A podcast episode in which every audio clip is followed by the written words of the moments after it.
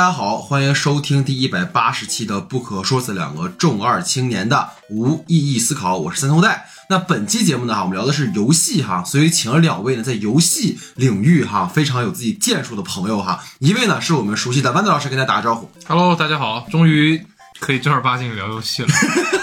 就是我要先说，就豌豆老师呢，每次从他第一次来录节目就在说，啊，游戏跟电影的那种媒介之间啊，怎么怎么怎么怎么，然后一直都没有给他一个机会，就是好好聊聊游戏，终于可以不聊科幻电影了，聊聊游戏了。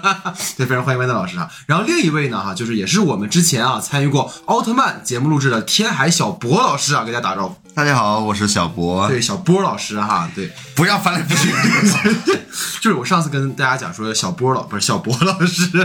就是也是我特别好的一个朋友啊，然后他也特别想玩游戏，所以呢哈，这是二位哈来一起聊一聊今天这个话题。那今天这期节目呢，其实是看完了哈最近上映的《超级马里奥兄弟大电影》和《龙与地下城：侠盗荣耀》后。突然呢，在脑子里哈开始策划的一个选题，这两部电影呢，其实都是由经典游戏 IP 改编而来，且呢都收获了不错的口碑跟票房。包括前段时间上线 HBO Max 的美剧《最后生还者》，作为顽皮狗的代表作品呢，此次改编完全打破了游戏和影视作品之间的屏障，收获了一众好评。过去呢，我们一提哈游戏改编电影，总会犹豫那么一下。因为大概率呢都是那种过目即忘的爆米花爽片，少数几部能被大家反复讨论的佳作，也要追回到二零零一年哈上映的朱莉版的《古墓丽影》，以及二零零二年上映的《生化危机》。那随着二十世纪以来呢，诸如 Xbox、PS 三等主机游戏的不断推出跟迭代，玩家呢能够在游戏中体验更加丰富的剧情跟人物，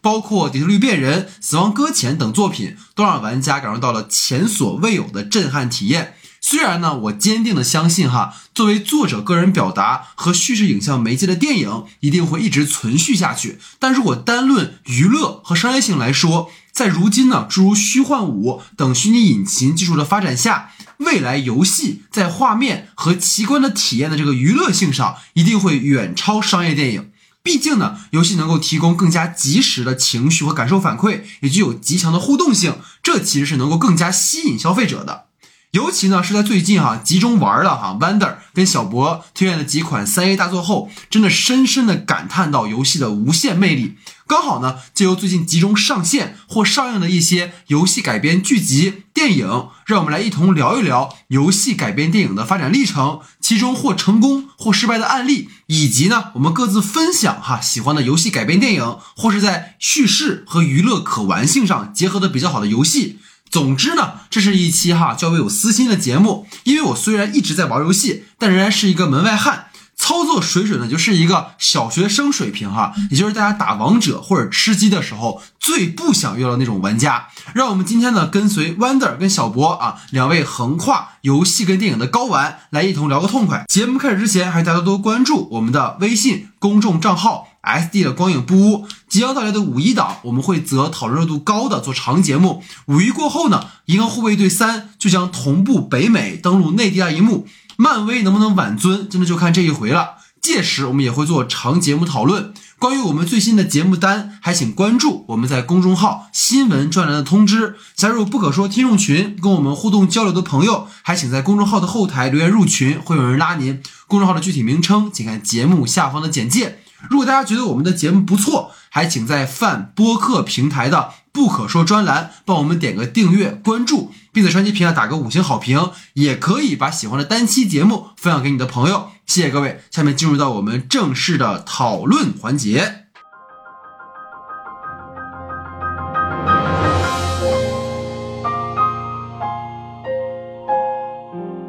好，下面进入到我们具体的话题讨论环节啊。那其实今天呢，跟过去也不太一样，因为过去呢就是我们各自来抛话题，然后我们一起来讨论。但今天呢，因为聊的是游戏改编电影哈，所以在二位正式的参与讨论之前，先跟大家先来简单讲一讲啊，关于游戏改编电影的一个过去、一个发展的一个大概的一个过程。那么聊起游戏改编电影呢，我们就必须先把时间倒回到上世纪的八九十年代。当时呢，随着数字技术的发展和迭代，愈发多的游戏厂商和电影公司想要把旗下的优质 IP 呢做影游融合，也即是游戏改编电影，或是电影衍生做游戏。这里呢就必须提到两家哈、在当时势不两立的游戏公司，一边呢是雅达利，另一边呢是任天堂。两家公司呢，当时都在哈积极拓展街机和家用游戏机的业务。大家如果看了最近上映的一个叫《俄罗斯方块》的电影，里面也稍微提到了哈任天堂在著名的雅达利大崩溃后，如何弯道超车，成为家用和街机霸主的一个往事。当时呢，一度在业务跟销量上占优势，雅达利看上了斯皮尔伯格的《E.T. 外星人》，想要将其改编成游戏。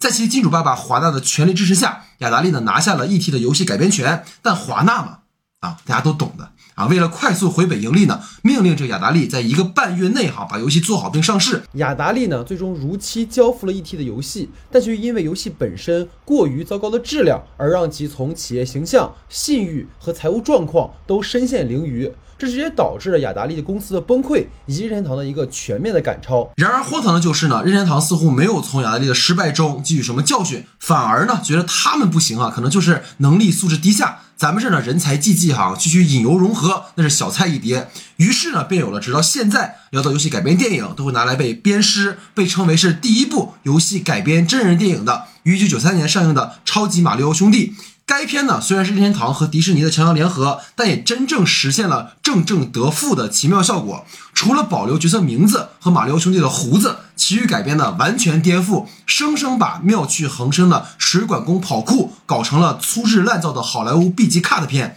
该片呢上映后，口碑和票房双扑街，也是当年呢游戏改编电影经典的一个失败案例。这或许也是任天堂在这之后呢对游戏改编电影都比较谨慎的原因哈。所以呢，我们说这么多，第一个话题啊，问问二位哈，就是二位聊聊哈，过去你们看过的游戏改编电影里面就比较失败的案例有哪些？然后以及你们觉得失败的原因是什么？这样我们就弯道而先来。其实我觉得就是改编失败的案例还挺多的，我聊几个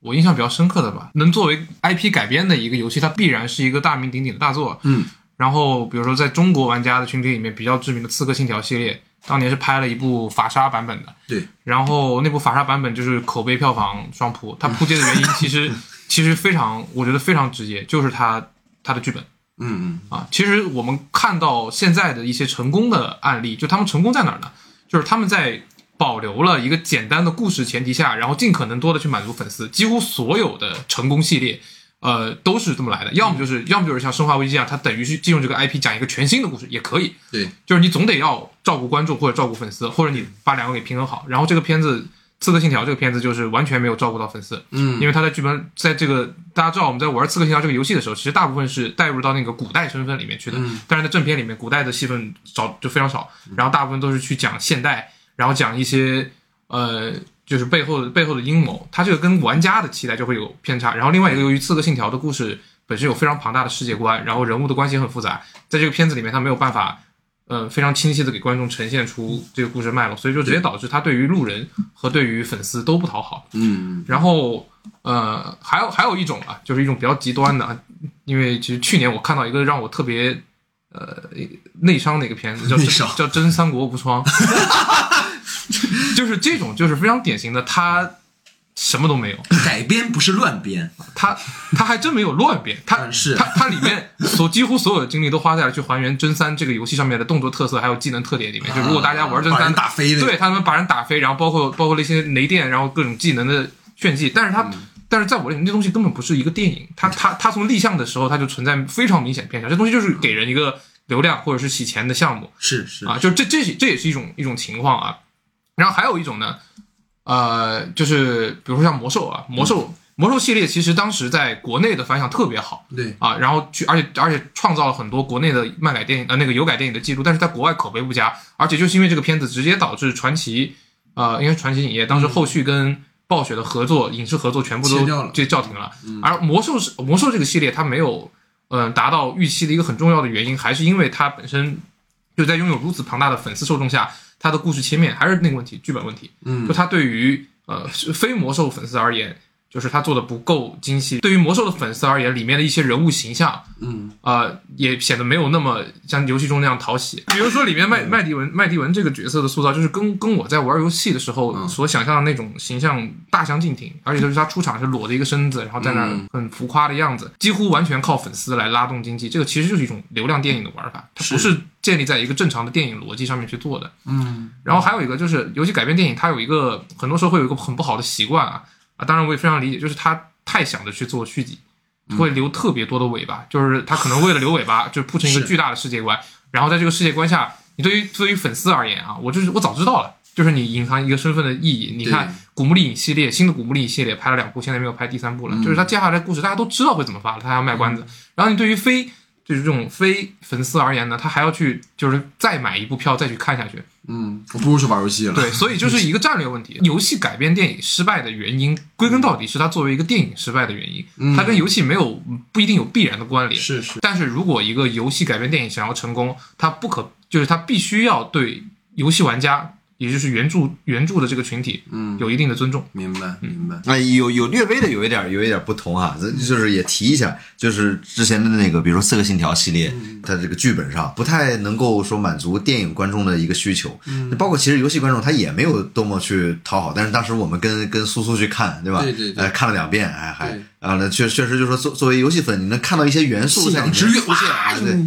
对，你但是他信仰之跃拍的也一般，我觉得就是他没有拍到那种就真的让你感觉特别爽、特别那怎么样，我觉得也没有。就是其他这种游戏改编电影太多了，太多了，大多数都是一些失败的案例。因为我觉得很多制作人就他们总带着一个想法，就是说我要用电影的角度去去讲去去讲这个事儿，我要用我自己的观点去讲这个事儿。嗯，你包括前段时间那个刺猬索尼克，嗯嗯嗯，为什么中间要把这个脸再换掉，换回游戏的脸？你改成一个跟他们游戏一点关系都没有的一个脸，首先游戏观众就不买账，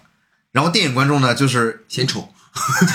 我我单纯我作为一个我不是玩的索尼克系列，我玩的并不多，但是我也觉得它很丑，对吧？就我觉得有些制作人就是非常的这种这个自大哈，把自大写在脸上，把这个东西一定要我我交给观众，我告诉你，我这个比原来游戏要更好。嗯，为什么呢？以以人家以前已已经成功的东西你不用，你非要用你是所谓的这个新的东西，对吧？自己找罪受嘛。有个有个专业术语叫魔改，啊，对对对，魔改是就是魔改，就因为我看那个《最终幻想七》，就是那个圣子降临对他为什么那么成功？就是他其实找来了他原原那个原班人马，但原班人马但那片子就是赔惨了，啊，是吗？《圣子降临》是赔的最惨的动画电影之一，但口碑真的口碑巨好。包括《新三国无双》，我也提一下，它其实也是一个改编，它改编呃这个游戏本身它改编自日本的《三国志》，嗯，日本的《三国志》呢改编自中国的《三国演义》OK，OK。啊，这样就对了。OK，OK 啊，它是这样一个改编的逻辑，改编出来造游戏这这个这块呢，它有很多这种啊，比如它是一个割草类的无双类的这种游戏，它把武将的这个能力给它放大化了，给它做的呃就是英雄化了，有很多技能啊，甚至这种什么必杀技啊这种东西，在游戏里很炫酷。你放在电影里边的话，你必须要给他一个合理的一个逻辑去解释它，或者说你你你得让观众去信服他，否则观众没有办法去认同你你这个电影的逻辑，没有办法去去跟你这个里边的角色，包括你这个，他首先他一开始就就一个怀疑的态度去看这个片子了，他就会对你整个片子的这个观感就造成影响。你像今年的马里奥什么，他其实就把这些东西做得很好。对，其其实我想跟二位聊的点是什么？因为我最近就一直在补课嘛，就很爽，就是因为为了以做节目的名义，然后去疯狂玩游戏，然后就，然后我就看到，比如说像刚才说魔兽这件事情，因为我看到好像就最，因为我当年小时候玩魔兽就是冰封王座嘛，就是阿尔萨斯巫妖王的这条这个故事线。魔兽争霸，啊，魔兽争霸，就我当时一直以为他会从这个方向改，嗯然后当我看到那个魔兽的电影的时候，我就有一种，哎，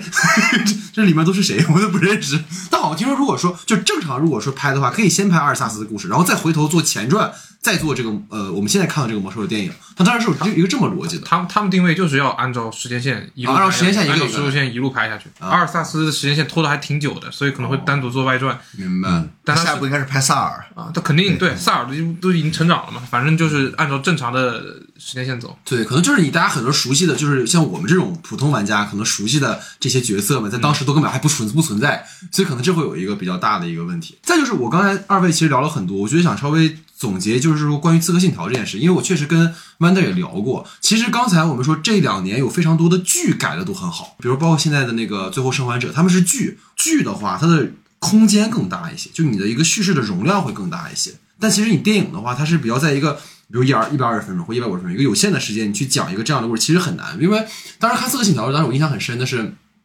他，因为我我不知道二位玩《刺客信条》的感受啊，就我当时玩的感觉是，我更在意古代那条线，都就是在意没有大家在意应该都是古代这条线。对但是现在他，但他就有你会发现，他那个电影里面，好像他把现在的线做的很重，嗯，但他又没有去很好的把两边去给兼顾到。然后我看很多人吐槽的点就是说，法沙跟那个哥迪亚两个人就是说话一直云里雾里，不知道他们在说什么。然后关于圣殿骑士跟刺客的恩怨情仇，他其实也没有讲的很清楚啊。所以其实你像刚才说的，你普通观众他也带不进去，玩玩家们也觉得你讲的也就是。皮毛而已，所以他可能会有这样的一个问题。其实我我真的当年也是他说的那个朋友给我推荐了黑棋，就我觉得黑棋真的是艺术，就是我觉得哇，这太酷了。而且就是还有一个点在于说，呃，比如说像类似于《刺客信条》这样的游戏，因为游戏里虽然主线可能是就是有限的，但其实它可以你你可以自由探索很多的一些空间嘛，或者有些支线的任务嘛。但是这里面你等于说在游戏里面的时间，玩家玩的时间其实是相同的。但电影里你浓缩了这个时间之后，观众又失去了这种体验游戏的一个过程，那这个叙事效率就很重要。但是可能像《刺客信条》或者刚刚二位提到一类电影，都没有在这方面做的比较好，所以这可能是我觉得一个比较大的一个点吧。我其实刚才刚才你说了一个点，我觉得特好，就是剧和电影的一个区别。嗯，但是我我也要提一个点，就是说游戏跟游戏是不同的。最后生还者它改编成一个剧，它其实都有它的空间，因为它是本身这个游戏的剧情非常的强，它是一个强剧情的一个游戏。是，呃，但是你说像比如说像马里奥这种游戏，它本身没有什么剧情，是它剧情非常非常简单，就是一个救公主的一个故事。对它放它其实塞尔达是同一个故事，是的，是的，就只不过把这个这个这个这个人物换一换，把这个它其实是一样的，这个非常经典，所以它其实特别适合改编电影。嗯，就你比如说电影，它也就是一个呃王子救公主什么这种就是经典的叙事，它其实是有它的优势在的。其实就归根到底啊，就是一个电影能够成功，它归根到底它得是一个好电影，它得有一个好好故事。然后其他游戏的东西是锦上添花的存在。我觉得从这些年的成功案例也能明显看出来，就是。呃，哪怕你这一个游游戏改编的电影一点点游戏玩法都没有，比如《最后的生还者》，其实它没有体现任何游戏玩法。对啊，游戏里面那些做道具啊，然后打僵尸啊，它都就是包括用各种策略去作战啊，在剧里面它就变成了一个非常影视化的东西，它没有去刻意还原游戏玩法，但是它很棒，因为大家都承认它在氛围的还原以及对于呃就氛围的还原、角色的还原，其实是其实是对游戏玩家的尊重。然后另外一个就是它故事本身剧本太好了，对对对，大家都都得说，最后我们无论是玩玩了一个好游戏，还是玩了一个好电影，都说呃，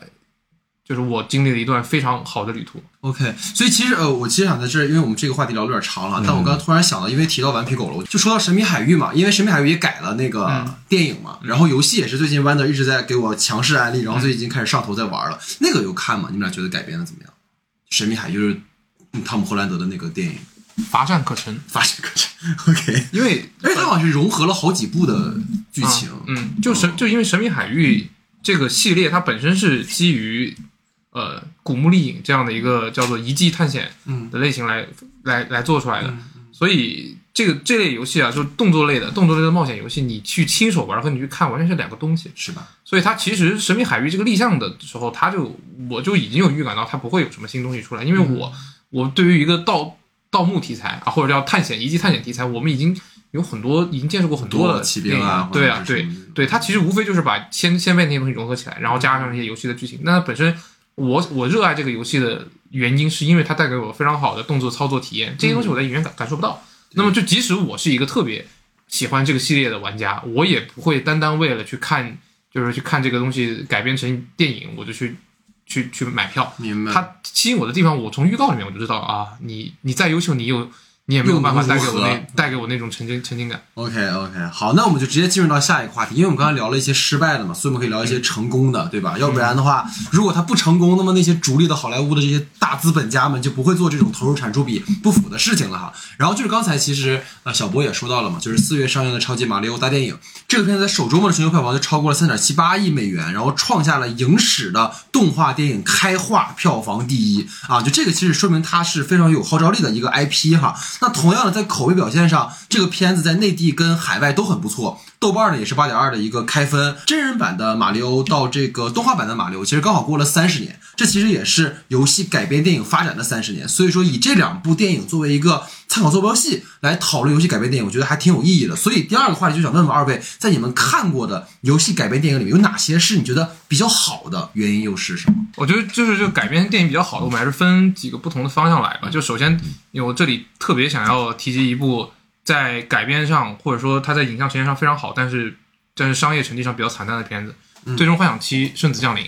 这部影片当年是两次入围了威尼斯的展映邀请，它是第一年没做完，没做完，当时给了个发邀请，他们给了一个试映版，然后试映版反响很不好，第二年做完了之后再放了一个，就足以可见这个 IP 当时在整个世界范围内都是非常有影响力的。嗯，对，然后包括当时用的 CG 技术，应该是得说是零三年左右，那个那个时间点，其实 CG 技术正在成为一个或者真人动作捕捉 CG 这一套正在成为一个流行。那个时候，像罗伯特·泽米吉斯也做了呃《极地特快》，还有贝奥武夫类似于这样的片子，大家都在做这这方面的尝试。所以，最终幻想是不惜重金来做出了或者说超越了游戏原本的效果。嗯，它最终呈现的效果，即使放在现在来看也是非常出色的 CG，但是也因为它高昂的成本导致它票房不佳。但这并不妨碍它是在我心目中非常优秀的一部游戏改编电影。它的剧情就是衔接在《最终幻想七》之后的，嗯，就是呃，它面向的群体也非常明显，就是《最终幻想幻想》的系列的粉丝。然后如果啊，或者是 CG 爱好者，当然这也是造成它商业失败上的一个原因。嗯，当然这是因为重视原著，然后再加上它的技术支持，所以让这部片子在画面呈现效果上，作为一个电影本身而言，其实是呃非常电影艺术的层面上也是非常成功的。嗯，然后呢，还有一个就是提到另外一个例子啊，就是在我在我心目中，所有我看过的影视改的游戏改编作品里面，最最成功、最最讨我喜欢的，其实是《英雄联盟：双城之战》啊这个改编能够成功的，其实一个最重要的原因就是它完全没有任何在往游戏的方向去讨好，嗯，它就是专注于一一件事情，做一个好故事，然后再加上一个独特的美术风格，就是这两个东西。你在艺术层面情，就是你在艺术层面有自己的探索，然后你在叙事层面又有一个非常扎实的故事，然后再加上你对于原作啊游游戏里面的故事人物的性格和他的背景世界观有一个补全，你在每一个方面都做到了创造，你就可以满足满足观众。我作为一个英雄联盟玩家，我是非常乐于看到这样的作品的，而且即使我身边不玩英雄联盟的人，甚至他们根本没有了解过这个游戏的人，在看了这部动画之后，也仍然是赞赞赞不绝口。是，所以还是回到，就是我们虽然聊的是游戏改编电影，但其实我们最后要要要理解的是，如果我们站在电影的角度而言，电影的好不好就是一个非常简单标准，它好不好看。嗯，至于它有没有满足情怀，还是那句话，它是锦上添花的东西。嗯嗯，我以为你会提边缘跑手哎，边缘跑手，我可以再单提一下，因为边缘跑手在我心中是一个很好的改编电影，但是它，但是它距离双城之战就是相比之下，就是几乎是同一个类型，对你在同一个世界观下啊，而且它是新编的角色嘛，对对，它其实完全算是就就这个片子的出色就来自于呃班机社本身的制作能力。对对于二零七七本身其实就关系就不大了，因为嗯他他所塑造这个世界观里面，除了重锤这个角色以及荒坂公司的背景观世界观之外，他几乎没有展开。对，就你还不如二零七七里面有一套对于一体、对于呃就是阶级壁垒的这种划分，在到了游戏里面啊、呃到了那个边缘跑者这个动画里面，其实大家完全看到我们怎么说呢，就是一个发生在未来世界的恋爱故事。它不带有任何赛博朋克的本质批判，所以我不认为这是一个好的东西。但是反而在在一个英雄联盟的剧集里面，因为英雄联盟其实并没有，它是一个奇幻世界观的呃的背景设定，它嗯并不应该过多的去探讨阶级议题或者一些现实议题。但是在双城之战里面，它把这个议题探讨的非常现实，嗯，它反而在现实性和游戏性上都达到了一个很好的平衡。我其实找了这么多的配乐哈，你知道我唯一没找的就是《孤勇者》，其实《孤勇者》反而是个很适合的配乐，对这这是这是我认为最最近年最近这些年中，在我心中改编最好的，没有之一。而且我其实确实觉得《英雄之战》跟《边缘跑手》，你现在仔细想想，第一啊，双城之战，他他俩第一集上来的时候，其实都在聚焦那个角色自己的困境上，他没有急着去给你讲这个世界观，没有给你讲很多的设定，其实这个就让观众更容易代入一些，我觉得。没错，嗯对，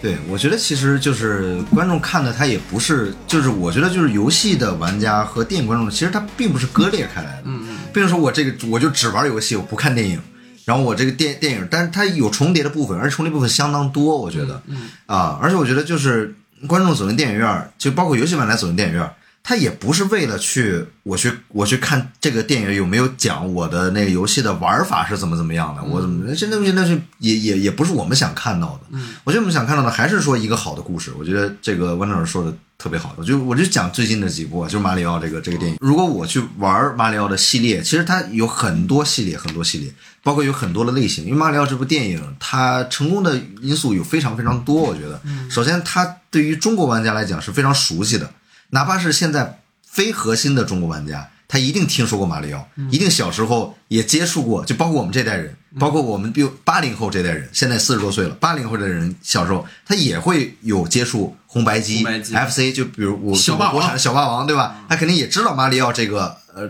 这这个这个 IP，所以说他的话题度是很高的，在中国来讲。然后还有一部分就是它质量非常好，起码是一个合格的一个电影故事。它在这个三 D 的制作上、特效上，包括 CG 上，我觉得它做的也非常好。它对于游戏来讲的话，其实我刚才讲马里奥的游戏的剧情非常非常简单，给了你电影改编的空间，包括它对于这个游戏里面一些元素的运用。它把它合理化了。其实游戏里面就是无非我有马里奥，有有赛车游戏，我还有这个，甚至里边有个彩蛋，就是那个星星往下扔那个水桶。其实就是最早的那个马马里奥还不是单独成为一个游戏系列的时候，就是那个就大金刚那个游戏，就是哎，它一个水也有管道工往上爬，然后不断的有有这个，然后上面还有个公主，对吧？它也是一个救公主，但它没有什么游戏，它就是为了玩法而而去产生的。游戏的这个核心就是我要好玩，那电影的就是我要好看，对吧？所以说。他其实把这个东西做了一个合理化的解释。这个月其实是连续上了《龙与地下城》《侠盗荣耀》和《马里奥》，呃，两部算是都能叫做游戏改改编电影的，而且他们又是两款属于截然不同的游戏。嗯，呃，马里奥我们知道它可以是电子游戏里面最知名的 IP 之一了，而《龙与地下城》其实是一个相对于中国观众而言比较陌生的，它是对，它是来自于呃西方的桌游。如果有看过《怪趣物语》的观众，他们第一集里面第一季里面他们。玩的那些那个桌面游戏就是《龙与地下城》，它其实是流行在呃欧美的对欧美的欧美的国家里面去的，然后是一个魔幻题材的故事。嗯，然后我觉得这两部片子，我因为我是一天看完的，我看完之后就有一个非常明显的感觉，就是他们在叙事上都用了同一套逻辑。嗯，这个我们在那个编剧里面术语就是英雄之旅嘛，一个有瑕疵的人物如何通过加入一段旅程来救赎自己。然后跟他的同伴克服各种各样的冒险，然后打败一个大魔王。其实这是一个非常非常经典的电影叙事套路。然后这两部片子都在这个叙事上用了一个可以就是最为观众所接受的套路。然后除此之外呢，我觉得他们也加入了一些现代的思考，就是现代性思考。马里奥其实特别明显，因为马里奥一直有有一个为人诟病的一点，就在剧情上，就是为什么公主需要被。被一个对被拯救，所以在这一步里面，你们可以我们可以发现，其实马里奥把这个故事放在了自我的对对自我的突破，以及对于兄对于家庭亲情的回归上面，他去他拯救呃的的目标变成了他的兄弟路易吉，而且路易吉成公主了，对，而且路易吉最后也成为了他们两个人就是能够打败最后库巴库巴王的一个原因，对对，公主在这个片子里面反而变成了最强的那一个。花木兰嘛，对，她是一个特别。嗯，对他是个特别坚强独立的人，是符合我们现代价值观的。对的。呃，然后另外一个《龙与地下城》其实也是这个套路。它的因为《龙与地下城》在传统的嗯那个桌游里面啊，那大家往往是这么，就是往往会组成不同的职业，然后为了夺取一个秘宝或者是财宝而进入地下城。嗯。它之间的人物角色其实是没有个性的，就是因为是玩家来扮演的他。对。啊，因为在这种情况下，其实其实他他更注注重的就是你怎么样通过操作啊，通过跟 DM 啊，就是地下城主，也是我们现在如果大家玩玩剧本杀，可能也会知道 DM 这个名字就来自于龙与地下城啊，地下城城主对跟这个地下城之主的的较量来获得胜利。然后在这个故事里面呢，他给了每一个人物一个出身，给了他们一套自己的行事逻辑，而且最重要的是，他也没有把这个逻辑局限在一个套路化的完成一个简单的夺取秘宝啊，或者是发财这个目的。所以，所以我我我很惊喜的一点是，其实片子里面。在《龙与地下城》这个片子里面，他最后把那个财宝散给人，散给群众，他兑现了对于那个圣骑士的承诺。就那一刻，其实可以告诉我，就是告诉我玩家，我们曾经我们玩游戏是为了夺取秘宝，但是现在我们是为了突破我们自己内心的矛盾。里面，尤其是里面那个黑人小哥，他最后把他那个弹开的那一下，啊，我觉得这都是有一些现代性的对于剧本上面的思考。所以其实他。他们成功的原因就非常简单，他讲了一个大众能接受的、也符合现代化的故事，然后把游戏里面的元素尽可能多的往里给给进行结合。嗯，我我估计未来之后的这段时间，啊，游戏改编的方向就可能是，如果他进行尤其是大电影方向的话，他就是尽可能的进行一个极简的剧剧情，然后来完成一套叙事，要么就是他把。原作的故事给发挥的淋漓尽致，比如说最后的生还者。对对对，其实我就觉得刚才二位说了这么多，其实都特别好。我觉得先回到这个话题本身啊，就是我觉得游戏改编电影，我或者是剧集，我说一个你们肯定想不到的，就是《仙剑奇侠传》。就是玩《仙剑一》的时候，我应该是小学，就这次录节目哈，就是考古，我才知道这游戏登陆 PC 端是九七年的事儿。就我觉得《仙剑》当年做的最聪明的就是它做成了剧，而不是电影。这也是我觉得如今游戏改编剧集普遍比电影评价高的原因。就是体量更大了嘛，包括刚才我们提到的《最后生还者》啊什么的，就是《仙剑》当年玩还是拿那种大头机，然后 Windows 九七那种玩的，就是当时我记得画面上都是那种像素点，就那种典型的回合制 RPG 游戏。就不过你还是能透过电脑感受到那种角色之间的连接啊，灵儿啊、逍遥啊什么的。就我印象最深的其实是九剑仙的那个九仙咒和御剑术，就电脑上出现了一个醉酒的那种大肚九仙，还有一把巨剑，就当年其实还觉得还蛮震撼的。就后来看那个仙剑的剧集的时候，就真的有一种一代人的回忆的感觉，甚至大家都可能会忘了这个其实是游戏改编哈。所以刚刚其实包括二位提到的那个马里奥，其实马里奥本来想在后面去聊一下，但是这次也既然聊到了，我们就简单提，因为好像这次宫本茂是深度参与了。这一次的马里奥的电影，然后我因为也是考古了一下，就是在当年那些主机大战上，其实一直是任天堂想做他们的这个主机，但后来发现像那个索尼啊，他们也在做的非常的好，所以打打打打到后来，他们就开始说，那如果我没法在游戏的这种，比如说故事性上啊，或者这种去打败这些别的主机的话，那我就靠玩法。所以你看，无论是塞尔达还是说马里奥，其实更注重的是我们说所谓的体验跟玩法嘛。其实这次在看马里奥的时候，真的会有一种感觉是。虽然刚才小博说的哈，就可能我们在里面并不会特别在意那个玩法的部分，但是我这次看到里面，无论是赛车还是他那个跳吃蘑菇，包括吃错蘑菇这些，都特别有代入感。因为让大家如果玩 Switch 的话，你像那个马里奥聚会啊，然后赛车啊，包括奥德赛啊什么的，就这些，其实当你在游，在我第一次真的感觉到我在游在电影里面看到这些桥段，是让我觉得很有趣的。但这个有趣也是建立在这融入到那个情节里面去了，包括他第一次跟那个公主在，呃，公主为了考验他，然后给他造了一个大的，那其实也是在过去马里奥游戏里一个经典的关卡嘛。所以你看这些东西其实都会让我们还挺有代入感。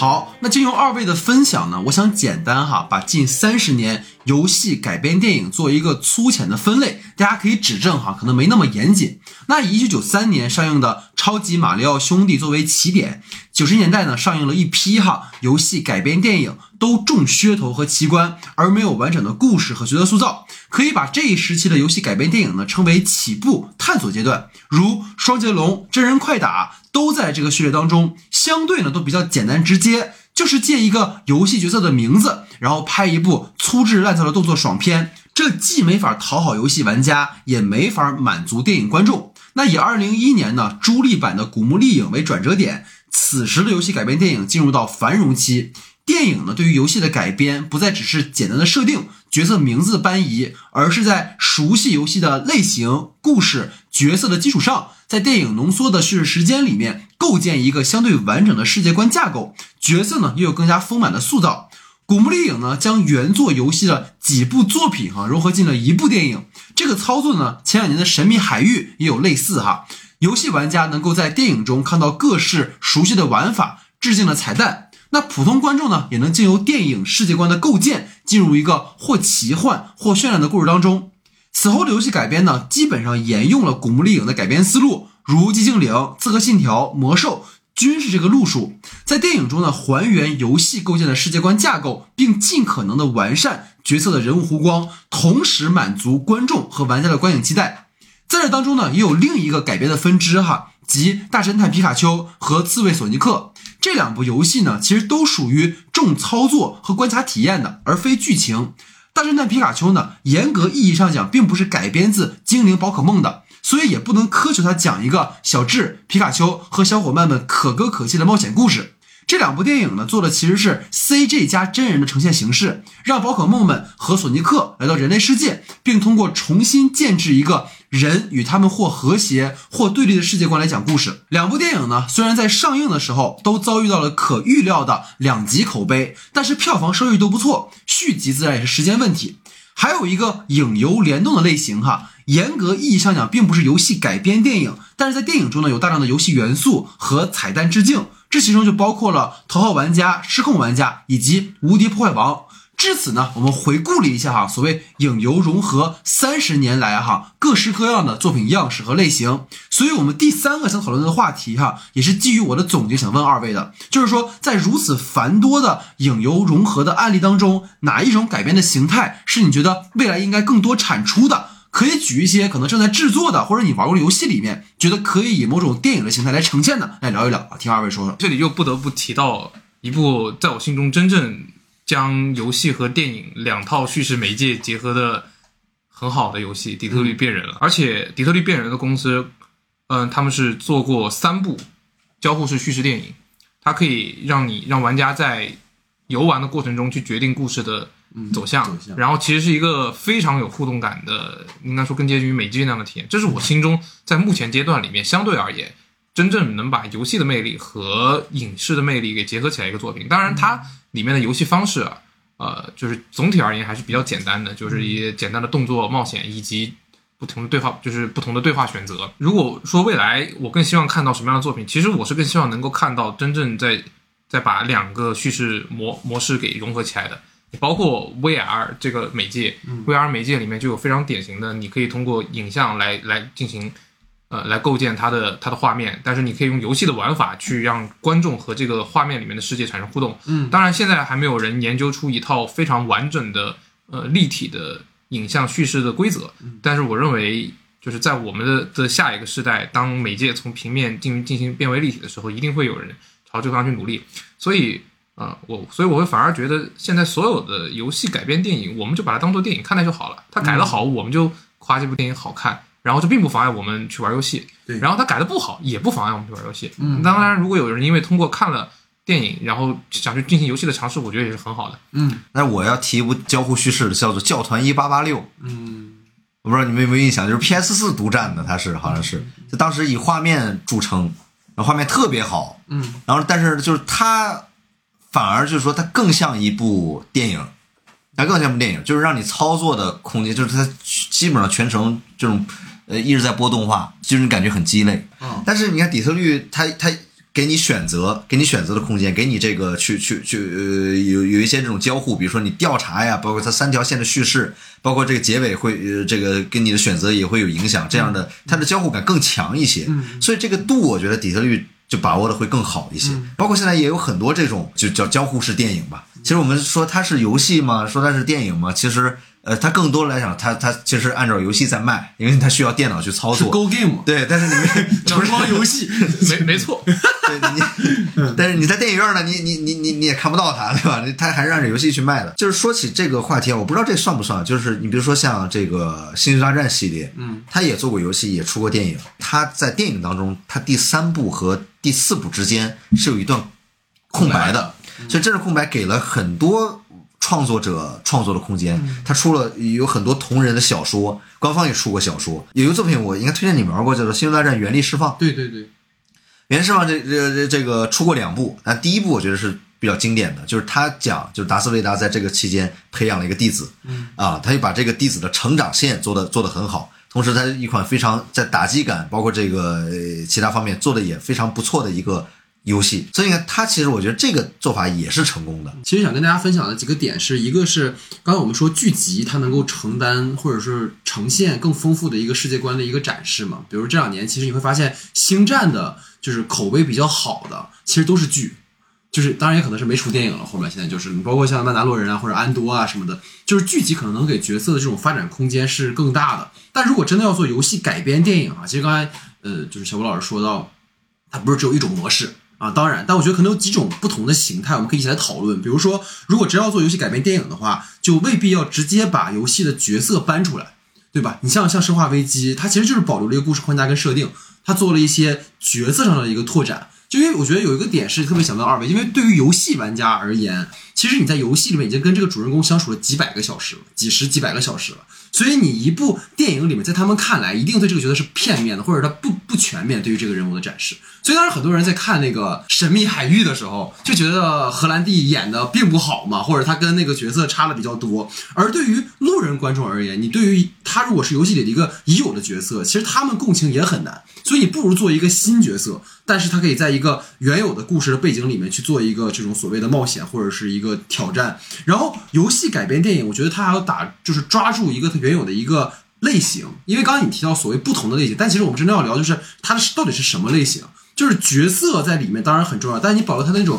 比如说《生化危机》，它的核心可能是打僵尸啊，可能这种冒险，然后像《神秘海域》，它可能是呃找宝藏，或者是说这种带有很强动作性的这样的一些内容，就可能需要不同的一些思路吧。再有一个就是刚才咱们其实没聊到，就也可以在这简单聊，就是关于说它并不是直接由游戏改编成电影，但它其实在电影里面有很强的一些游戏的要素，比如像《头号玩家》或者《失控玩家》，包括《无敌破坏王》这一类的，他们其实就是说讲的是游戏角色的故事。但他们都有一些游戏的特质，所以这种我觉得也很好，能够去发挥电影的一个叙事性的一些一些特征吧。所以想问问二位，在这一类里面有没有你们觉得比较好的？头号玩家，我觉得从任何角度上而言，这都这都是不是一部游戏改编电影嘛是是当然它是一个或者某种意义上对于一个游戏玩家而言，我们可以明显感觉到它里面在试图还原的那个绿洲世界，它在游戏规则上面是混乱的。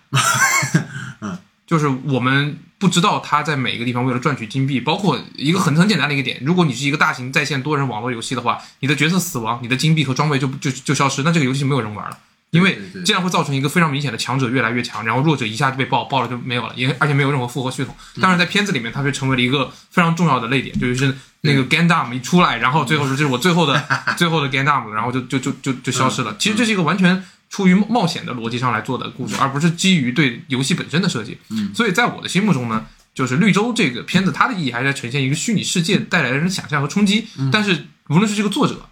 还是就斯皮尔伯格，他们对于电影本，就是对于游戏这个媒介本身的理解，我觉得是在电影里面有所欠缺的。嗯，然后另外一个，我觉得反另外一个表现的比较好的例子就是《失控玩家》了。就《失控玩家》里里面那个作为一个仿那个呃 GTA 啊，就是那个你懂得的游戏 的一个世界观，它里面呈现的角度就很特别，一个 NPC，一个 NPC 每天不断的重复醒来，然后他能够做做做做到的东西就是。呃，非常有限。只有当他拥有了玩家权限之后，他才开始看到这个世界的本来面貌。他用了一个很好的游戏环境的壳，然后又陈述了一个能够更对我们现实世界有非常重要启发的故事。嗯，啊，尤其是包括他最后，嗯、在用到彩蛋方面，嗯啊，如果大家玩过《堡垒之夜》的话，就会发现《堡垒之夜》其实特别爱用这样类似的彩蛋的。我的第一时间就想到他中间把当时迪士尼那么多版权都拿来恶搞了，又是尤其是里面出除了出现像美队啊，就是当时的 Duck 之外，还有传送门这样的这样的游戏道具，其实是非常有有用心的在用玩法本身来推动剧情的剧情的发展。对，啊，所以我觉得《失控玩家》在我的眼里，它的游戏性都会比《头号玩家》更高。嗯。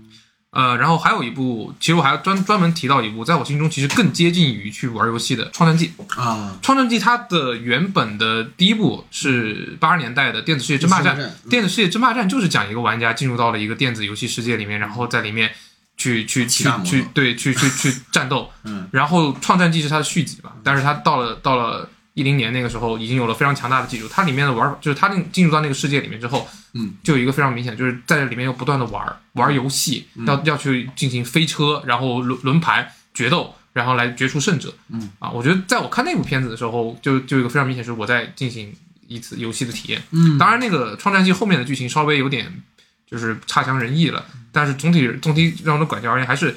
你能够带给观众怎么样的氛围？它是不是一个电子游戏世界的氛围，或者哪怕你是一个桌游游戏世界的氛围都可以。我是觉得，就是你像这种电影吧，其实它跟游戏改，它其实不是游戏改编了，对，它它其实就是一个就是游戏主题这种。你比如说《头号玩家》这个，我觉得他其实讲的这个这个故事，我觉得呃，就包括他结尾为什么会去要寻找这个 游戏彩蛋的这个游戏，为什么会有游戏彩蛋呢？就是因为当时这个游戏制作人他是没有署名权的，嗯，他是给游戏公司制制制制作游戏，但是这个游戏制作人呢，他就非常想把自己的名字留在自己的作品上，嗯，然后他就设计了一个彩蛋，就是就是当时公司这个其他人是没有发现的，就是你达到一个特定条特定的条件去触发到它的话，你就可以看到作者的一作者的名字写在上面，嗯，就是你的开场白里面说过对吧？这游戏呃玩家就没有说。就是我们是高玩或者什么没有没有，只要你只要是玩游戏，你喜欢玩，你觉得玩的开心，你就是游戏玩家。嗯，所以我觉得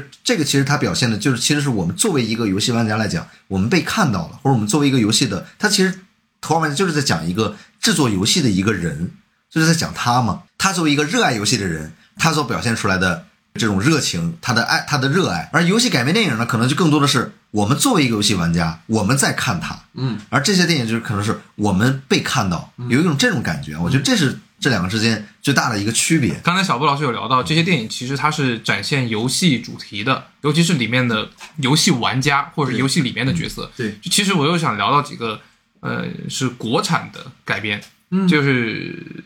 之前腾讯出过一个网剧叫做《穿越火线》，它讲的本质上其实就是关于游戏玩家的故事，是。这是一个这是一个方向的题材啊。当然，我不说它拍有多好，只是说其实这个题材的出现也是代表着电竞或者游戏这个在中国环境下长期被污名化的东西开始成为主流是的，平台的。其实我对于一个从小玩玩到大的人，就最开始我最我最最小的时候接触就是大概一年级、二年级，我就在玩光环，还有呃 GTA，、Xbox 对 P 二那个时候还 P 二时代，就是那个时候还有游戏店，当然买不起游戏机，家里也不让买，就会有那种专门的游戏店。啊，两块钱一小时。对，两块钱一小时，这是我童年的游戏回忆。这种店现在其实复兴了，如果大家去商场里面，经常就能看到，中间会摆一个 PS 或者就 PS 或者是那个 Xbox，然后就在那给你玩，然后价格卖的非常贵。当年我都是两块钱、三块钱玩一个小时的啊，这是我的游戏启蒙啊。当然，这个因为国家的管控，所以它没有了。然后还有一个游戏，其实是一个网大，叫做《硬汉枪神》。然后呢，这个片子里面它其实是改的那个吃鸡这个游戏嘛，也是当时也是属于中国的国民游戏之一了。然后里面讲的也是一个电竞选手，一个落魄电竞选手的故事。它其实是近年我看到网大里面叙事非常标准的一个。然后里面还有一个对于吃鸡游戏玩法的一个特别还原的场景，就是开篇第一个场景。嗯啊，我觉得就是类似于这样的电影出现，他们他们本质上也是代表着游戏跟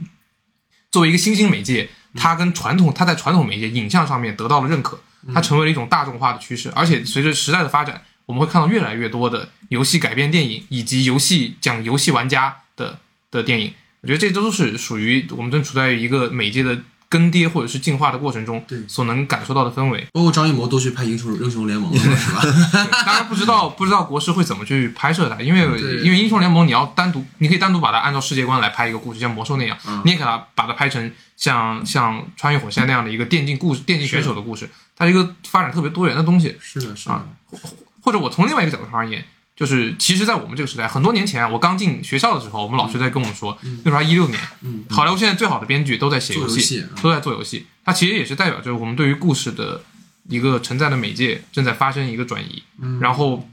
为什么现在在很多题材，我们会发现啊迪士尼啊等等好莱坞大厂商，他们都越来越越少的做原创题材，开始在啊能改改编续作的改编续作，就做续作的做续作，然后做改编的做改编，嗯然后把这些。已经成为流行文化的游戏元素再做再做拿出来做改编。今年其实有特别多的项目，哪怕有这么多前仆后继，呃，哪怕有这么多失败的游戏改编案例，但是也抵挡不住电影公司在进对它进行前仆后继的改编。对的某种意义上其实也是呈现着电影这个曾经创造了最多呃文化文化 IP 的一个产业，正在需要靠其他产业的 IP 来反哺它的故事。对呃其实对于我们这些算是电影专业出身的学生而言，它是一个一种挑战，当然也是一种、一种机遇。是，所以你看啊，就我们说现在电影编剧在做游戏，然后游戏编剧和开发者现在在做影评人，比如小岛秀夫，就是这样。小岛秀夫当年是因为拍不了电拍不了电影所以才去做游戏的。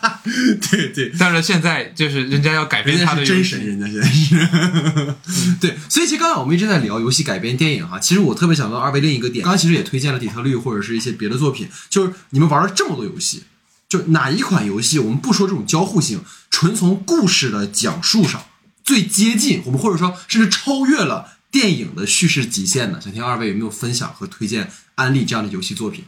可以先可以想一想，因为我先推荐两个，一个就是最近刚刚玩的那个艾迪芬奇的记忆，就是我上一次被一款游戏这么的震撼到，还是底特律，其实就是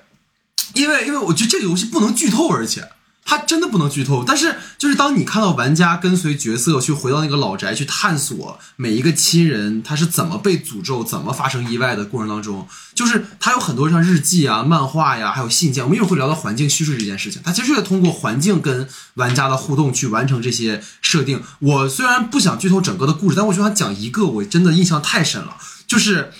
大家如果玩到这个游戏的后半程，它就有整个游戏的这个主线很短嘛，它的后半程有一个角色就是叫李维斯，他是在一个工厂里面做那个就是鱼罐头鱼罐头的一个工人。然后就是他开始有幻觉之后，那一关的设定就是一开始你就是拿呃右右右边的按键去把他的鱼放到那个炸头下，然后炸头砍掉之后把鱼给扔出去，然后但我特别蠢，因为它左面就出现了一个小框框嘛，然后你要控制里面那个小框框的人，然后走走走走，我就一直说这个框框里面人怎么不动啊？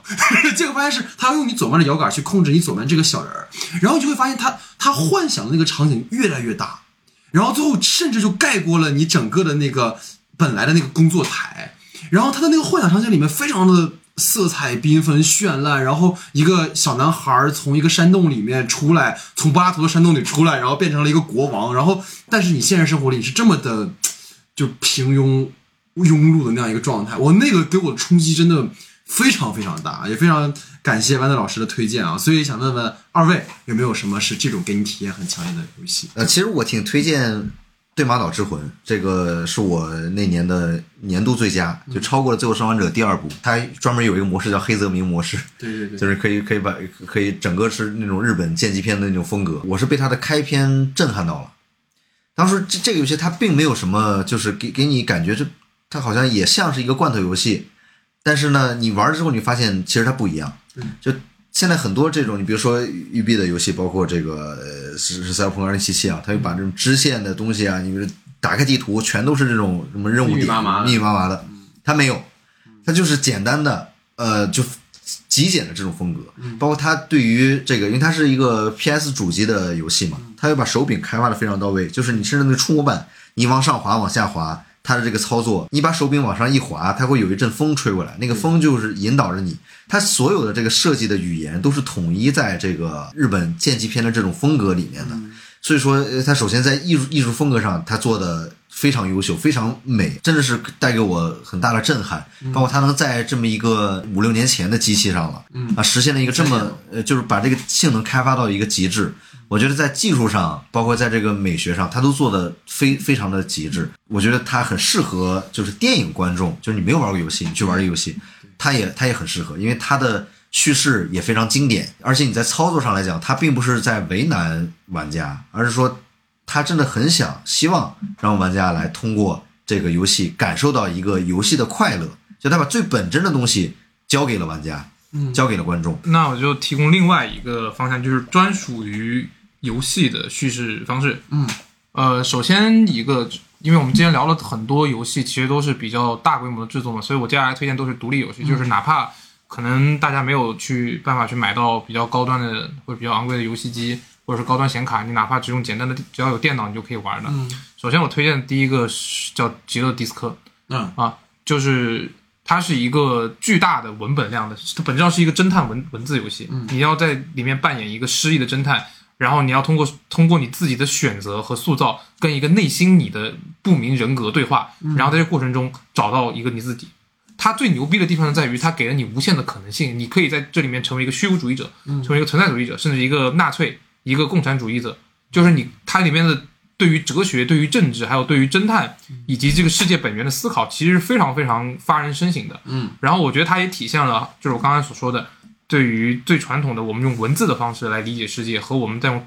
游戏的方式来理解世界的这么一个共通点。嗯，啊，当然它可能会相对来说门槛比较高，因为它对于大家来说，它其实是一个结合了游戏玩法以及阅读的这么一个这么一个模式，它不是单纯的说你去看就就能完成，你必须要亲自去体验、亲自做抉择，而且阅读大量的文本。但是如果你沉浸进去进去之话的话，你能够完全感受到就是专属于游戏的这种可选择的魅力。还有一款在 Steam 上可以免费下载的，叫做 Doki Doki Club，它的中文译名叫《心跳俱乐部》，心心跳文学俱俱乐部。嗯，对这个游戏，它很特别一点，就它是一个非常传统的 gal game，也就是我们所说的文字游戏。你在里面其实通过跟就是里面的对话几个对角色的对话，你就可以推动游戏的进进程。它的厉害之处在于，你完全没有办法想象这个故事的发展会怎么样。你以为你在玩一个传统的 gal game，在跟一堆美少女培养感情，但是到后面它会开始对于存在本身以及对于你所使用的电脑媒介产生影响。这个故事最牛逼的一点，或者这个游戏最牛逼的一点在于，到后面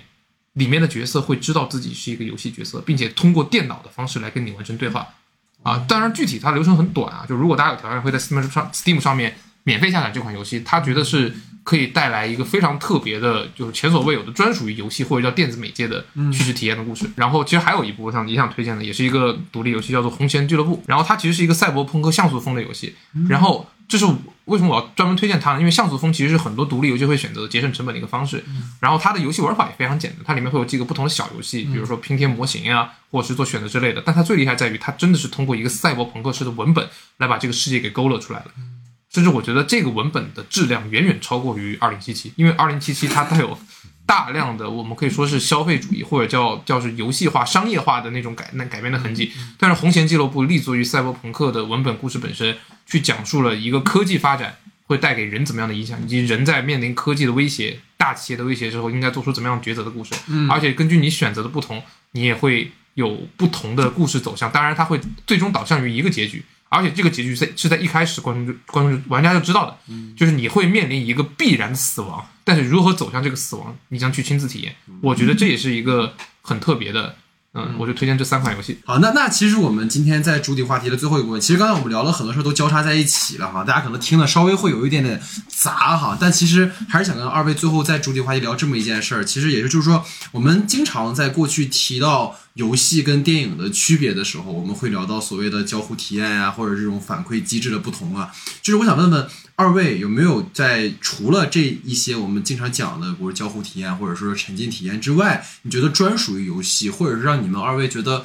为什么会那么沉迷于游戏的一个原因，就它超越了或者是什么的一个部分啊？我们其实聊到就是游戏，当我们说把它视作为一个媒介的话，嗯，我会强调它。存在跟电影之间的一个不一样的地方在于它的交互性。嗯，当然它跟电影之间相同的地方在于它的叙事，或者我们用另外一个词叫沉浸感。对，刚才其实戴老师有聊到《仙剑奇侠传》的时候，我就想想说一个这个事儿，就是《仙剑奇侠传》它本身的剧能够那么成功的一个很重要的原因，就是在于它非常好的把仙剑的那种画面感给带给观众，让观众在看的过程中。超过了像素的那种沉浸，对对对对，反而你到现在就是我们已经经历了这么多三 A 大作，还有三 D 时代的绚丽就是冲击之后，你比如说我玩《神秘海域》，我感受到的画面冲击力远远比你电影带给我的冲击力要大得多。我插一句，当时我玩《神秘海域》的时候，班纳就在那旁边嘲讽：“你看看人一五一六年的画面，再看看霍格沃兹，就是感觉这样。”这都当然，即使是霍格沃兹的画面，也不是我们现在能够就是以中国电影游游戏产业能染能染指的水平。当然当然啊，所以。嗯，对，但我就是说，像是就是就是因为游戏带给我的沉浸感其实会非常非常的强，啊，因此我也觉得就是我在玩游戏时候所关注的地方，或就是除了它本身的这个交互的玩法之外，还有一个就是它能带给我的有多强的沉浸感，尤其是当你在使用第一人称叙事，如果有有朋友玩过《生化危机七》。七和八都是用的第一人称叙事，它一改之前那种你用一个过肩镜头去进行射击的这个方式，它变成了一个纯粹恐怖游戏。从七八开始，我我都玩到的是我感觉就是我看电影我不会觉得恐怖，但我玩七和八我真是觉得毛骨悚然。有玩过恐怖游戏的，或者有如果有恐怖片的爱爱好者的话，你们有机会去尝试用用 PC 或者是用 VR 来进入到生化危机的世界，那种恐怖的观感和你隔着一个屏幕看是完全截然不同的感受。嗯，而且实际上随着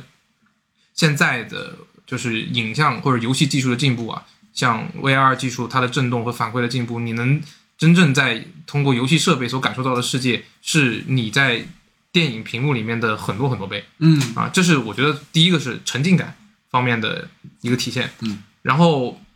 另外另外一个就是它的互动性。嗯，其实世界上呃，早在一九六七年就已经出现过一部互动式电影，叫做叫做。自动电影对，是一个一部捷克的影片，对，然后讲的是一个一个男人，然后要在一个着火的房子里面做出选择。当时他就给那是在世博会上放的一个试一个是一个是一个比较试验性的一个展映，然后给观众放两个按钮，一个红色一个蓝色，然后你要通过不同的按钮来，就是如果现场有超过百分之五十观众选择红色按钮，那么他故事就会按着红色那条线去发展，然后另外一半如果超过了就是绿色超过一半，就会按照绿色的那条线发展，最终会导向两个不同的结局。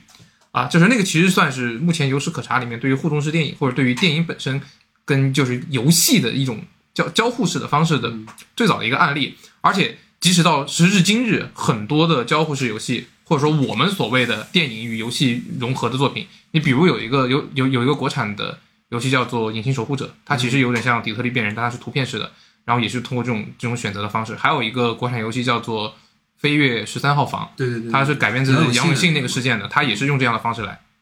而且这两部作品都非常的成功，也足以可以可见就是这样的模式对于电影媒介通过简单的选择按钮方式来来带动它的故事走向，其实对于对于我们这个时代的观众而言是一个非常有有有新有意义、新鲜度的尝试。然后另外一个就是，嗯，刚才戴老师有聊到的环境叙事，这是一个属于。其实其实不是属于游戏世界独创的一个理论啊，我们在电影世界里面也能看到环境叙事。比如比较典型的是，你如果看一个呃偏文艺的电影，大卫林奇或者是塔夫斯基，他在同一个画面里面可以埋下大量的信息，前后景的信息。你要通过观众呃观众需要通过自己在画面里面找线索，然后来拼贴出整个故事的脉络。嗯，但然后呃在电影里面，往往导演会给你一个试点。会给你一个聚焦的点，会给你一个对焦，让你去主动的把注意力集中在其中。其实，啊、这样的方式能够让观众立刻感知到这个画面里面有什么。然后在游戏里面呢，在尤其是在一些解谜探索游戏里面呢，它可能不会给你一个这样的聚焦聚焦点，玩家需要自己在这个房间里面来谈，就它它的实际上就是一个密室，然后你在密室里面通过对环境的一点点的揭露，然后拼凑出一个故事。然后另外一种环境叙事，其实也是近年来非常有争议的一个系列的作品，叫做《黑暗之魂》系列，包括后面的《艾尔登法环》，嗯，包括《只狼》啊，《只狼》其实都不算了，就是《艾尔登法环》和《黑暗之魂》系列里面，它的环境叙事或者叫碎片碎片叙事，当然还有一个名字叫涌涌动性叙涌叫涌现叙事，它的方式是。它没有一个主要视点，也没有一个目标，也没有任何人引导你你应该做什么事。你降生在这个世界上，作为一个呃一个小兵，你的使命就是就是不断的前进，然后你在前进的过程中，一点一点知道自己为什么要在这个世界里面战斗，以及为什么要去、要去要去掀翻这么多的敌人。你甚至可以在艾尔登法环里面，甚至可以越过所有的障碍，直接去去面临就去直面那个最强者。这就无限贴近我们现实世界里面，没有人给你一个宏大叙事的使命，是你通过自己的命运一点点探索，一点点去发掘，甚至也可以把它当当做一个单纯的旅旅游游览区。其实霍格沃兹有这样的这样的感觉，你可以不参与到主线叙事里面，你可以去完成这样的你可以去打或者就对，嗯然后呢，你收集到的这些信息往往会用一些文本或者是一些道具的描述方式来出现。嗯然后你通过这些道具的描述，通过文本的描述，一点点拼凑起来，这个故事其实这个感觉其实有点像考古。嗯啊，你自己在一些支零破碎的线索里面，然后把这个故事拼凑起来。如果你大家你跟就是你没有去查攻略的话，你很可能到你到这个故事结束、游戏结束，你都不知道这个叙事的脉络线索是什么。嗯然后这样的话，它其实是会带给观众一种真正接近于现实体验。你会让一个你就是主角本身，你所看到的世界和信息就是你能获得信息。而且为什么叫涌现性叙事呢？当你把不同的线索拼凑在一块儿的时候，你它会给你形成一个网络，这个网络是你可以自己去构建的，就是叫呃信息会像泉涌出的泉水一样进入到你的脑海之中。嗯啊，它不是说你一加一就得到了一个二，而是你一加一可能直接得到五的答案，通过你自己的那感受和和和和拼贴。然后这个对于就是会比较接近于什么感受呢？其实会更回归于我们在阅读时候的那种观感。你通过阅读的线索，然后一点点拼凑出来。某种意义上，它其实代表了人和媒介之间的一种返璞归真的方式啊。如果说文字是最极度的抽象的话，那么那么我们未来的游戏发展方向和我们游戏体验方式就是最极度的还原。嗯，他们两个人在最最根本的那个逻辑上是是共通的，对，就是我们自己去体验这个世界，然后我们去补充这个世界。嗯对，其实我在这个话题的最后想跟二位聊的一个点是什么？就是我最近因为集中看了很多，然后我就发现了，比如小岛秀夫他在那个几款游戏里面，其实做到了一个我觉得在电影里面你很难实现的一件事情，就想跟二位去聊，因为小岛秀夫有一个那个核心装备嘛。嗯，然后那个游戏我当然没有说完全玩玩完过，但我听到它，因为它前面的游戏的一个机制是，你可以把你打死、打伤的敌人给他用伞给他带回你的基地，然后可以成为你的伙伴嘛。然后它游戏好像到中后段的时候，你的基地会产会发生一场瘟疫，然后那些你在前半段所有建立起来的那些关系人全都会就是死掉，就有这么的一个设定。就是他们说这个就是刚才你讲那个《头号玩家》里面的事儿，就是对于游戏玩家最大的。冒犯就是你把我他妈的好不容易搞的东西全部都给它毁掉了。但是小岛秀夫在那个作品里面，他好像就在刻意用这种东西去让观众重新思考一些关于所谓人的存在或者这样的一些问题。还有一个我觉得印象很深的是，就是最后生还者的结尾的地方。因为其实如果因为我最近在玩完苹果的这几个电影、这几个游戏，他们其实都有一个设定是，如果你要上一个比较高的地方的话，你是需要拿让人给你垫一下的嘛。然后其实，在最后生还者的结尾的时候，有一个点好像就是，呃，每一次男主叫女主来踏的时候，他都会直接上来嘛，就会直接踏上脚，然后就直接呃爬到二楼去。但是在游戏的最后的时候，是因为他们要分开了嘛，所以他当时去叫他的时候，他没有过来，就是他就是你叫的时候，他没有，然后你然后当你把视角转过去的时候，发现他那边坐着，然后又再叫他，他才过来的，就这种。我觉得这种很细微的，由于你长时间的游戏体验而带来的一种，在你突然去违背你预期而达到的这样的一个效果，其实，在游戏里面会让我觉得还挺特别的。所以这个其实是我特别想跟二位，就是在我最最近看了这么多内容之后，我觉得游戏很独特的地方。因为有有时候我们总会觉得我在控制这个角色，我可以去决定，或者我已经完全了解这个机制了。但是，一些很厉害的游戏创作者们，他们就会用这种用你以为的预期去反它，然后去制造一种新的一种效果。我觉得这个是我这次看完之后会让我有很强的体验跟感受的地方，所以这个也是跟二位去分享的点。所以这可能就是我们整个今天的一个主题讨论哈。heavy pulse. 好，那最后进入到我们的延伸讨论环节哈。那第一个就是说，其实未来也会有一些游戏改编的电影啊，去跟二位说一说，然后你们可以聊聊哪些你们比较期待，或者哪些你们觉得就嗯那样啊。一个是我的世界电影版啊要拍了，然后还有一个是吃豆人要拍电影了，然后就对马岛之魂也要拍电影，然后再就是无主之地，还有生化奇兵，就是以上这五部啊，各位有没有哪一个是比较期待的或者比较好奇的？我认为这些片子里面，我可能会相对来说对我的世界还有还有对马岛稍微有点期待吧。就第一个是因为我的世界它一定会用3 D 像素风，对，这是一种动动画的一种新的风格，它用游戏里面的元素、游戏里面的风格来创造一个故事。但是故事我就不会有任何期待的。呃，我的世界它可能创造出来的感觉会让我觉得有点像乐高系列，他们在用一个系一种玩具的方式，或者是在用一种简单的方式，然后来创造一种属于电影的快乐。嗯然后《对马岛之魂》其实刚才呃小波老师就聊得非常好了，它是真正的具有电影美感的游戏，嗯，所以我也很期待当它变成一个用电影的方式来还原的时候，它能多大程度上把游戏的美感也给呈现出来。嗯嗯，然后剩下的其实吃豆人很早之前就有过一部电影，也不是很早之前。呃，有个游戏，有个电影叫《像素大战》，它里面的那个海报就是吃豆人，对就它已经成为了一个游戏元素，就是一个游戏世界入侵、入侵、入侵现实的嗯这么一个故事。所以，我们也可以联想到，就是这样一个主题，它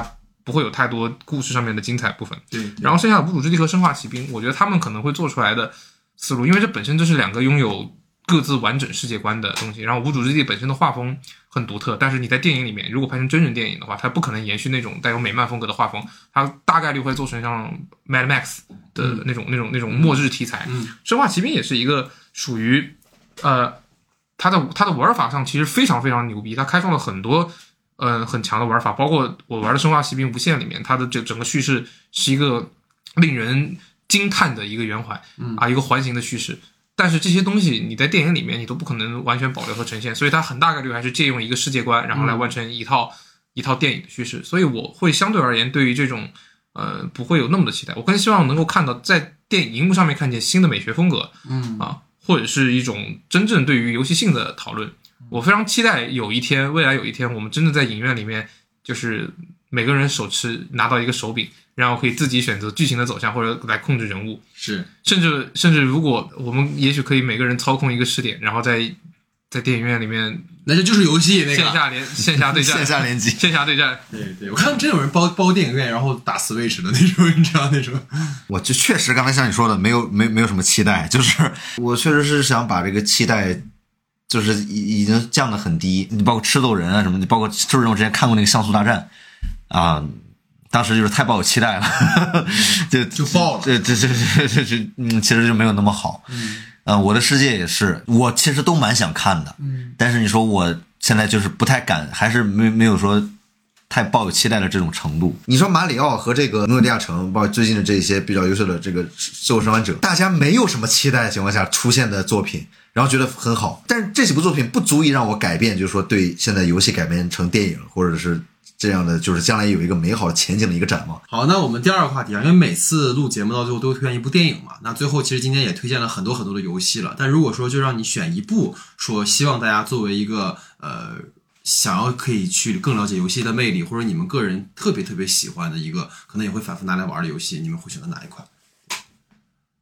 我先来的话啊，我先来，我我其实呃比较推荐大家可以尝试一下《泰坦陨落二》这部游戏啊，就是因为一它是没有单人剧情的，就是二是有单人剧情，所以说这个就是从二就是玩这一部就可以。它的单人剧情我觉得是呃在叙事上，包括它的这个呃人人物的塑造上，我觉得都很优秀，而且。就是它是一个很标准的一个射击类的，呃，不不能说标准吧，它是一个很爽快的一个射击游戏，然后做的呃操作感、这个射击感也都是非常一流的一款游戏，也非常适合就是之前没有接触过这类型的游戏的玩家去尝试的一款游戏。啊，我来推荐一部就是大名鼎鼎的作品《荒野大镖客二》。嗯，然后呢，它跟做 GTA 的是一个公司 R 星啊。然后 R 星这个公司就是以本着极致的匠人精神以及极致的现实模拟来做的。然后这是一部西部题材的，呃，西部题材的游戏，它在里面几乎是把你能想象到的所有现实生活中的动作。它跟其他游戏不一样的地方在于，它不做任何玩法上面的特色。嗯，它的最大特色就是还原，你里面需要上子弹、擦枪，然后牵马，然后剥皮，每一个动作都会按照现实中的流程来给你进行。嗯，所以在这个世界里面，在这个游戏世界里面，你能感受到的其实是另外一段人生，一段属于一个开拓时期西部牛仔的故事。嗯，而且尤其是当你真的跟里面的主角亚瑟·摩根一路奋战到了最后，然后去迎接属于自己的命运的时候，你会有一种就是你也过了一辈子的感受。然后另外一个出于我私心的游戏啊，就是我小时候玩的最多的一款游戏，叫《牧场物语：矿石镇的伙伴们》。啊，这场游戏带给了我非常多的童年快乐，尤其是它对于一个就是长期生活在城市中的孩子而言，他把乡村的美好以及对生活，因为真的起床起来第一件事，先把呃 先把蛋就是把母鸡蛋，然后把水给浇了，它它养成一种非常好的生活，就是包括到现在啊，虽然我已经不玩《牧场物语》了，但是它后面后续出的类似的游戏，包括像《星露谷物语》，嗯嗯。啊，这种田园式的都会成为我呃一个去去在繁杂的生活中寻找一个乌托邦式的感觉。跟动森的感觉其实很对它跟但它跟动森的一个最大的区别是，动森其实本质上是个联机游戏，你动森啊。光玩自己的乐趣没有那么大，但是牧场物语就是你有一个完全与世隔绝的世外小世外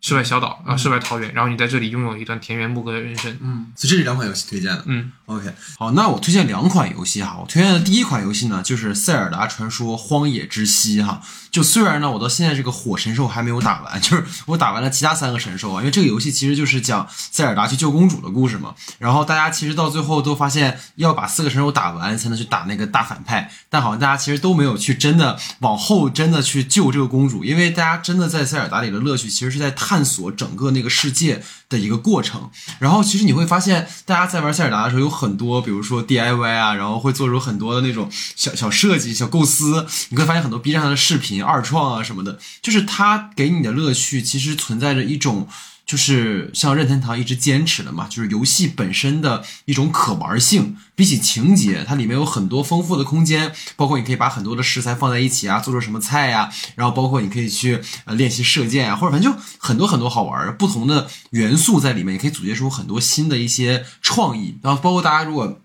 关注的话，就是这个游戏，然后下个月会出那个《王国之泪》嘛，就是塞尔达的下一部，很多人都非常期待，因为它里面就是你看它可以做出什么火箭啊、飞船啊，有人还说可以做出那种高达之类的啊，所以就还是蛮蛮推荐的吧。就是因为我也是入 Switch 大概一两年的时间，反正最早最早接触就是《荒野之息》嘛，确实到现在都觉得让我是一种可以反复拿来玩的游戏哈。然后还有其实就是我最近在玩《神秘海域四》嘛，我觉得《神秘海域四》，我就感觉我特别像在跟豌豆老师做那种就是学期的作业汇报的感觉，豌豆说嗯孺子可教的感觉，因为。